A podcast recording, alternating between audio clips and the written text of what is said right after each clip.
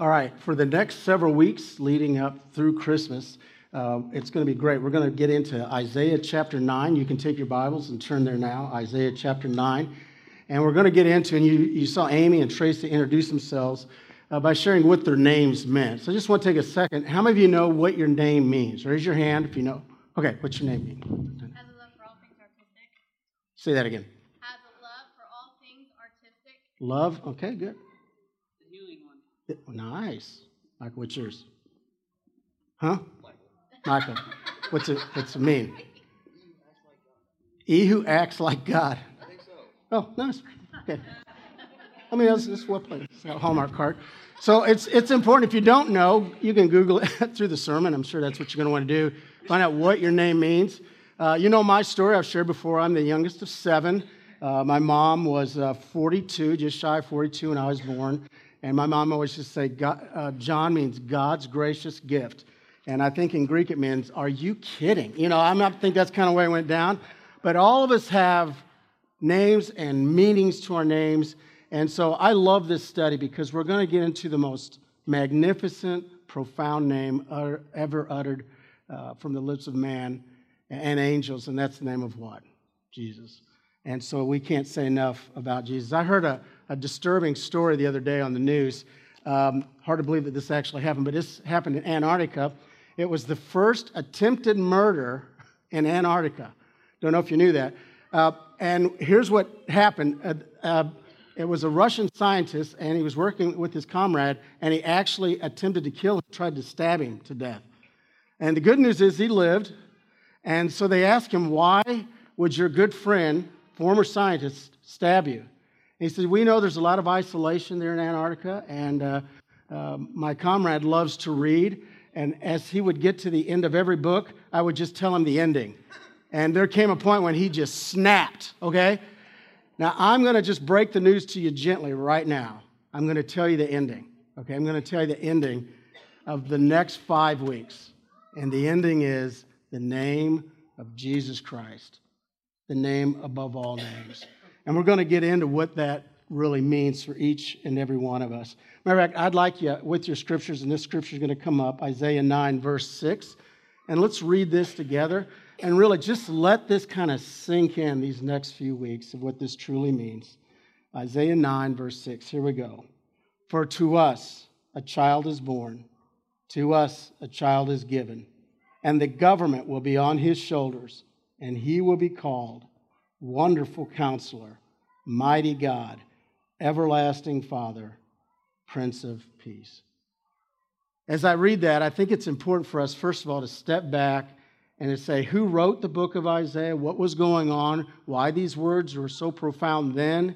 Why they're so profound now? And there's two words that kind of help me to frame reality, because we all go through this. Every one of us experiences. And here's the two words: expectations and reality. For example, I guarantee some of you had grandiose expectations of Thanksgiving. And then the reality was something different. Am I right? Raise your hand if Thanksgiving was good. I'm glad a few of you had terrible Thanksgivings, but it's just one of those things. We have this grandiose. So we're going into the highest season of expectation. So let me give you a few examples of what I mean with some visuals here. We all want that perfect, especially if it's our first child or first grandchild, we want that perfect picture of our child with Santa. So here's that perfect picture of the child with Santa. And then here's the reality of what usually happens. Yeah. Am I right? Okay. Or we want that perfect, we always laugh about this in our house. We cannot take a good family picture, but we want that remarkable, natural family picture. It looks like that, but usually it ends up something like this. Yeah, you've all been there. Now, this will bring you flashback to the 80s coming up. We expect when you're first married that beautiful romantic picture. It looks something like this. Yeah. But here's what it can look like. Ouch! Whoa! How many of you remember the floating head in the 80s? Am I the only one? You're going to houses. Whoa! Yeah. Well, we all have these high, going into Christmas, we have these really high expectations. And then right behind the expectations follow what? The reality. And we live in that tension every day of our lives. This morning, I want to flip those two words because here's what Isaiah does.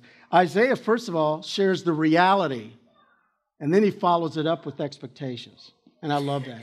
So let's talk, first of all, about the reality of his day, and I hope you see that there's a lot of similarities from what we're experiencing in our day. Chapter 9, verse 1 and 2 starts out this way. Nevertheless, there will be no more gloom for those who are in distress. In the past, he humbled the land of Zebulun and the land of Naphtali. But in the future, he will honor Galilee of the Gentiles by the way of the sea, along the Jordan. The people walking in darkness have seen a great light. On those living in the land of the shadow of death, a light has dawned. Now, just so you have a little bit of background, Isaiah, if you were to rank prophets, he is probably the greatest of all the prophets. Okay, his writings are inspirational. They're just magnificent. Many say that Daniel may be the most influential because of the prophecy of the end times. But as far as the overall scope, especially of Jesus, it's Isaiah. Isaiah's background was he was extremely wealthy. His writing came from the southern kingdom, which is Judah, and he wrote from the beautiful city of Jerusalem. And at the time of the beginning of Isaiah, the nation is extremely wealthy, and many times we can tell by his writing that they felt entitled. And out of their pride, Isaiah began to say, it's going to get hard. Times are going to get very dark. And sometimes as you read through Isaiah, and if you close your eyes, you can almost see the United States of America. As you read of some of the struggles that he shares about their nation, there's a lot of similarities that we have with our nation. Charles Swindoll said this, I'd never thought about it. The book of Isaiah is literally a Bible within a Bible. There are 66 books in the Bible. There are 66 chapters in Isaiah. There's 39 Old Testament books, 27 New Testament books. In the Old Testament, when we read that, we read about God's law and God's judgment on those who disobey. And when we get to the New Testament, we read of God's love, His grace, and His deliverance for salvation. In Isaiah, the first 39 chapters deals a lot with the laws and the disobedience of God's people. And then he wraps up those last 27 chapters with the hope for a future. So as you go through in these next few weeks, as we get into Isaiah, we'll see how powerful it is. Matter of fact, if you want some time, especially as you approach the Easter season, just pray through Isaiah 53 as he paints this excruciating, heartbreaking picture of the crucifixion of Jesus Christ. And when he wrote, Isaiah wrote this, here's what's important to remember. There was an event that took place, a historical event, and from that historical event, the nation began to tumble. There was a king, and his name is King Uzziah. And he ruled for 52 years. And Judah had reached prosperity. They had never reached that point after Solomon except through this king. So they felt like life is great. He wasn't perfect, but at least he was pursuing God. But when he died, literally everything began to fall apart. It's interesting what happens when a king dies. February 6, 1952, King George VI died. And his daughter became the queen, and now her name is Queen Elizabeth, okay? And the real king, August 16th, 1977, I remember exactly where I was when Elvis Presley died. Anybody remember that? Good, I want to see who's old in the room. Yeah, I remember that. Now, here's how crazy it was. I was playing pickup basketball, and they're twins, Fred and Chris. And my buddy Fred, he wasn't playing with the full deck. Did you ever have a friend like that? Like, the dullest crayons in the box. I mean, that was kind of Fred. He would always say something, and you'd step back and go, that's the strangest thing I've ever.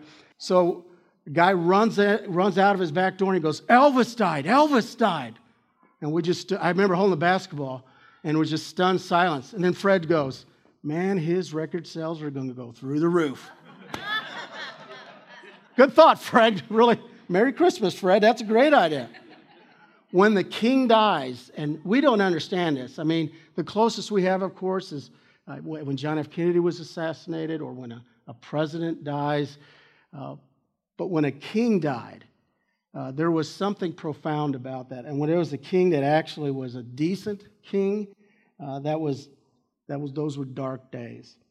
But we know from Psalms 146:3, it says this: don't put your trust in princesses, or substitute, don't put your trust in kings who cannot save you. And then an awesome thought from God's word, he said, don't put your faith in kings, don't put your faith in the government, don't put your faith in preachers, you put your faith in God. You trust God. Why? Because only God can provide the one thing that we all need. What is that? Salvation. No human being is going to save you, but Jesus Christ is going to save you.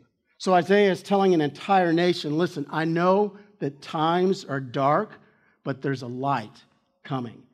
The reality, though, times are going to be hard. We know about hard times. In 2018, just think about all the brutal mass shootings that we've experienced just this year. It's hard to turn the TV on. The California fires, 87 dead, 600 unaccounted for. And you watch as thousands of homes are destroyed, and what? We can't do a thing about it other than watch. Darkness. Job 12:22 says, he reveals the deep things of darkness, and he brings utter darkness into what? Light. I love that. No matter how dark life is for you right now, there is a light. And the reality is, life can get really hard.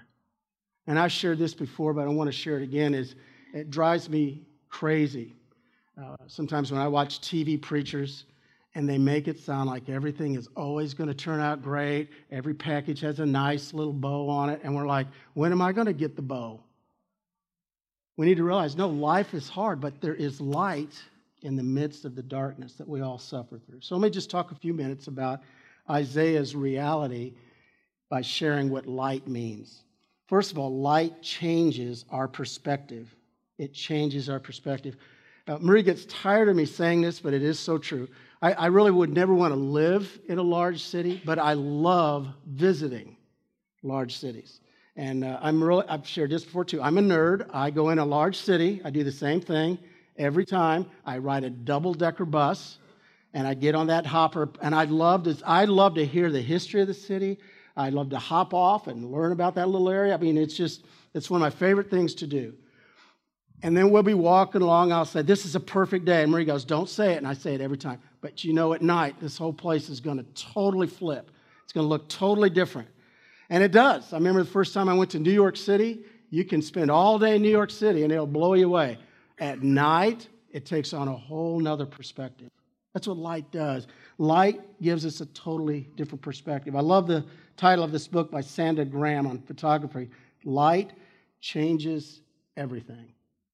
Isn't that true? It changes everything. John 12, listen very carefully. I love this observation from the Pharisees talking about Jesus. Right after Lazarus, listen to this. Now the crowd that was with him, when he called Lazarus from the tomb, raised him from the dead, continued to spread the word. Many people became, and they heard what he had done with this miraculous sign, and he went out to meet him. And so the Pharisees, listen to this, said to one another, see, this is getting us nowhere. Look how the whole world has gone after him. Isn't that awesome? You see their conclusion? We have followed this guy. We have tracked this guy. We've tried to pin this guy down with false narrative. Nothing works. And look what's happening. The entire world is drawn to him because light draws us in. And the light of Jesus just drew people in. I would have loved to have been with Jesus when he would walk into these little villages and to watch all the kids run and just sit on his lap and giggle and laugh. Why? Because I believe they were drawn to the light of Jesus. That's a great question this morning. Are you drawn to that light? Whatever darkness you're going through right now, are you drawn to the light of Jesus? Light also guides us. Proverbs 3, verses 5 and 6 says, trust the Lord with all your heart, lean not on your understanding, in all your ways submit to him, and he will make your paths straight. He wants to guide us. Psalm 119, 105, God's word is a lamp for my feet and a light to my path. Through his word, Isaiah is saying, if you just cling to God's promises, you'll find the light. And they didn't even realize the light that he was talking about, they would never see. They would only experience Jesus in another world, but that light is for us today too. Jesus is here to guide us. You may have seen the movie, but the story behind it is pretty amazing. Apollo 13, when they were up in space and they realized that they not only were going to get to the moon, the odds of them getting back home to Earth safely were minuscule. But it was amazing. They all worked together in NASA to get them home. But when they were in space, they had actually done a documentary with Jim Lovell before he went up. And the question that I loved, the question was, as you go into space, is there anything in this training you've gone through in life that has prepared you for the fear you're going to experience? I mean, is there any fear? And here's what Lovell shared, and I love this. He said, in the Korean War, I was flying over the Sea of Japan, and we had entered the combat zone. And when you enter a combat zone, the aircraft that you're going to land on, the carrier, they turn all their lights off. So you have to use your instruments to land. It's just pitch black. He said, but then the control panel, everything went off. It was totally black in the cockpit. And as I looked out at the ocean, I began thinking about how I'm going to just basically catapult out of this plane and try to survive in this ocean, in this season of war. But he said, then when I looked down, an amazing thing had happened. The courier, when it came through, it just stirred up this algae. And this particular algae is fluorescent. So he said, I looked down and he said, it was as though there was a highway that led me home. And had the cockpit not been completely dark, I would have never seen it. And then he paused and said, you never know what events will transpire to get you home. You know what I love about God? You never know what he's going to use to get you home. You never know what light God will draw you to pull you out of your devastating times. Whatever mud pit you're in life, whatever garbage you're going through, there's a light out there that can lead you home. And it's amazing. When I look back at my life, I guarantee in your life, it's amazing how there's these dark seasons in our life and there's this light that comes into our life, and it slowly takes us home. And what is home? Being in the presence of God. That's where he wants us. That's what light does. It guides us. I mean, this morning, I hope some of you that are going through difficult times, I pray that God's light will bring you home. And again, there's countless ways that light can show up. And last of all, light defeats the darkness. It totally defeats the darkness. In Luke 1, 79, it says this, because of the tender mercy of our God, by which the rising sun will come from heaven to shine on those living in darkness in the shadow of death, to guide our feet into the path of peace. God's light will always defeat the darkness of this world. Always. We serve a God of surprises. And just when it gets the darkest, and then what they say, the darkest is always right before dawn, God's light shows up. You just never know how. I read this and it got to me because I've shared before, we have a puppy, so I can kind of relate to this.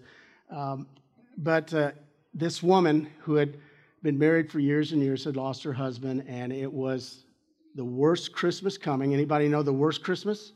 It's always the first Christmas after you've lost somebody you love. Some of you are probably going through that this Christmas. And to top it off, have you ever noticed that the weather, I've always said this, when I'm really down, it seems like the weather matches my mood. I remember when my brother-in-law was battling cancer, and I knew this was probably the last time I was going to see him. It was I remember driving, and it was just rainy and gray, and there was flooding. like in the St. Louis area in the spring, it floods a lot, and I'm like, this is exactly how I feel. And that's how this woman was feeling. There was a huge snowstorm that rolled in, and not only now was she lonely, but now she felt isolated, and she said to herself, I'm not even going to put up my Christmas decorations. Why would I? And all of a sudden, she couldn't believe it, this delivery truck pulls up in the snowstorm. And there's a teenage kid gets out, and he said, are you so-and-so? And she said, yes. He goes, I want to double-check. You're Martha Thornhold Hope. And she said, yeah, I'm Martha. And he goes, well, I'll be right back. So he goes out to the truck, has a box, comes up, walks up. He said, may I come inside? She said, sure. And he said, you'll need to open the box. And she takes the lid off, and there's this little beautiful puppy. She said, what's up with this puppy? And he said, well, ma'am, it's all explained here in the letter. And this is a golden Labrador. It's 6 weeks old. It's been housebroken. It was purchased 7 months ago by your husband. And so she opened the letter. And he said, I knew this was going to be a hard Christmas. And so I got you a puppy. And I just want you to know how much I've loved you. And I want this to remind you of how deeply our love is for one another. But don't feel bad. We're going to meet again. So for this Christmas, just take care of this puppy. She picked the puppy up, and she said, how about we go downstairs and get out those Christmas decorations? I've got a box that I think you're going to love. The light of Jesus shows up in so many ways in all of our lives. You may not even like Christmas, but I bet you like Christmas lights, because everything changes with the light of Christ. And Isaiah paints this amazing reality, and then he says, but there is something that you need to expect. And here's the expectation. In verses 4-6, he paints this beautiful picture. For as in the day of the Midianites' defeat, you have shattered the yoke that burdens them, the bar across their shoulders, and the rod of their oppressor, every warrior's boot used in battle, and every garment rolled in blood will be destined for burning, will be fuel for the fire. For to us a child is born, to us a son is given, and the government will be on his shoulders. You see what Isaiah said? Here's the reality. Life is hard, and there will be darkness. But in the midst of the darkness, like a farmer waiting for harvest, like a soldier who cleans the mud off of his boots and the blood off of his garments and counts the bounty, this darkness is going to come to an end, because there's a light coming. You need to expect this light. And this light will change the world forever. They had no idea. I don't even know if Isaiah knew completely what he was writing, but he was writing about Jesus Christ. And that's what we're going to talk about in these weeks to come. This Savior of the world that we can expect to change our lives forever. That little phrase, for us, a child is born. Jesus is coming. Are you ready for that? Are you ready for that light? If you're like me, as a parent, you've all experienced this, especially with my son Caleb. First time we ever went to Disney, it's kind of like what you expect and then the reality.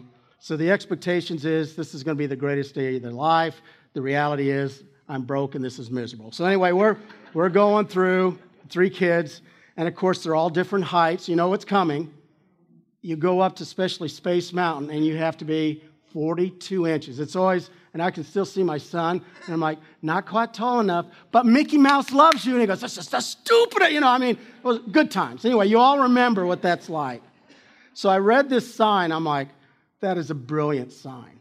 Somebody bought a sign for their children's room, and it said, you must be this short to enter my room. I love that. That's payback, isn't it? I mean, and so the mother that saw the sign and got it was kind of bothered by it. She goes, well, that's kind of hard. I don't know what I'm going to do. because it looks like my child doesn't want me in his room. And it was cute, but now I don't know what I'm going to do about it. And then she had the idea. Of course, what was the idea? Well, of course I can enter his room. I just need to get on my knees at his level to enter the room.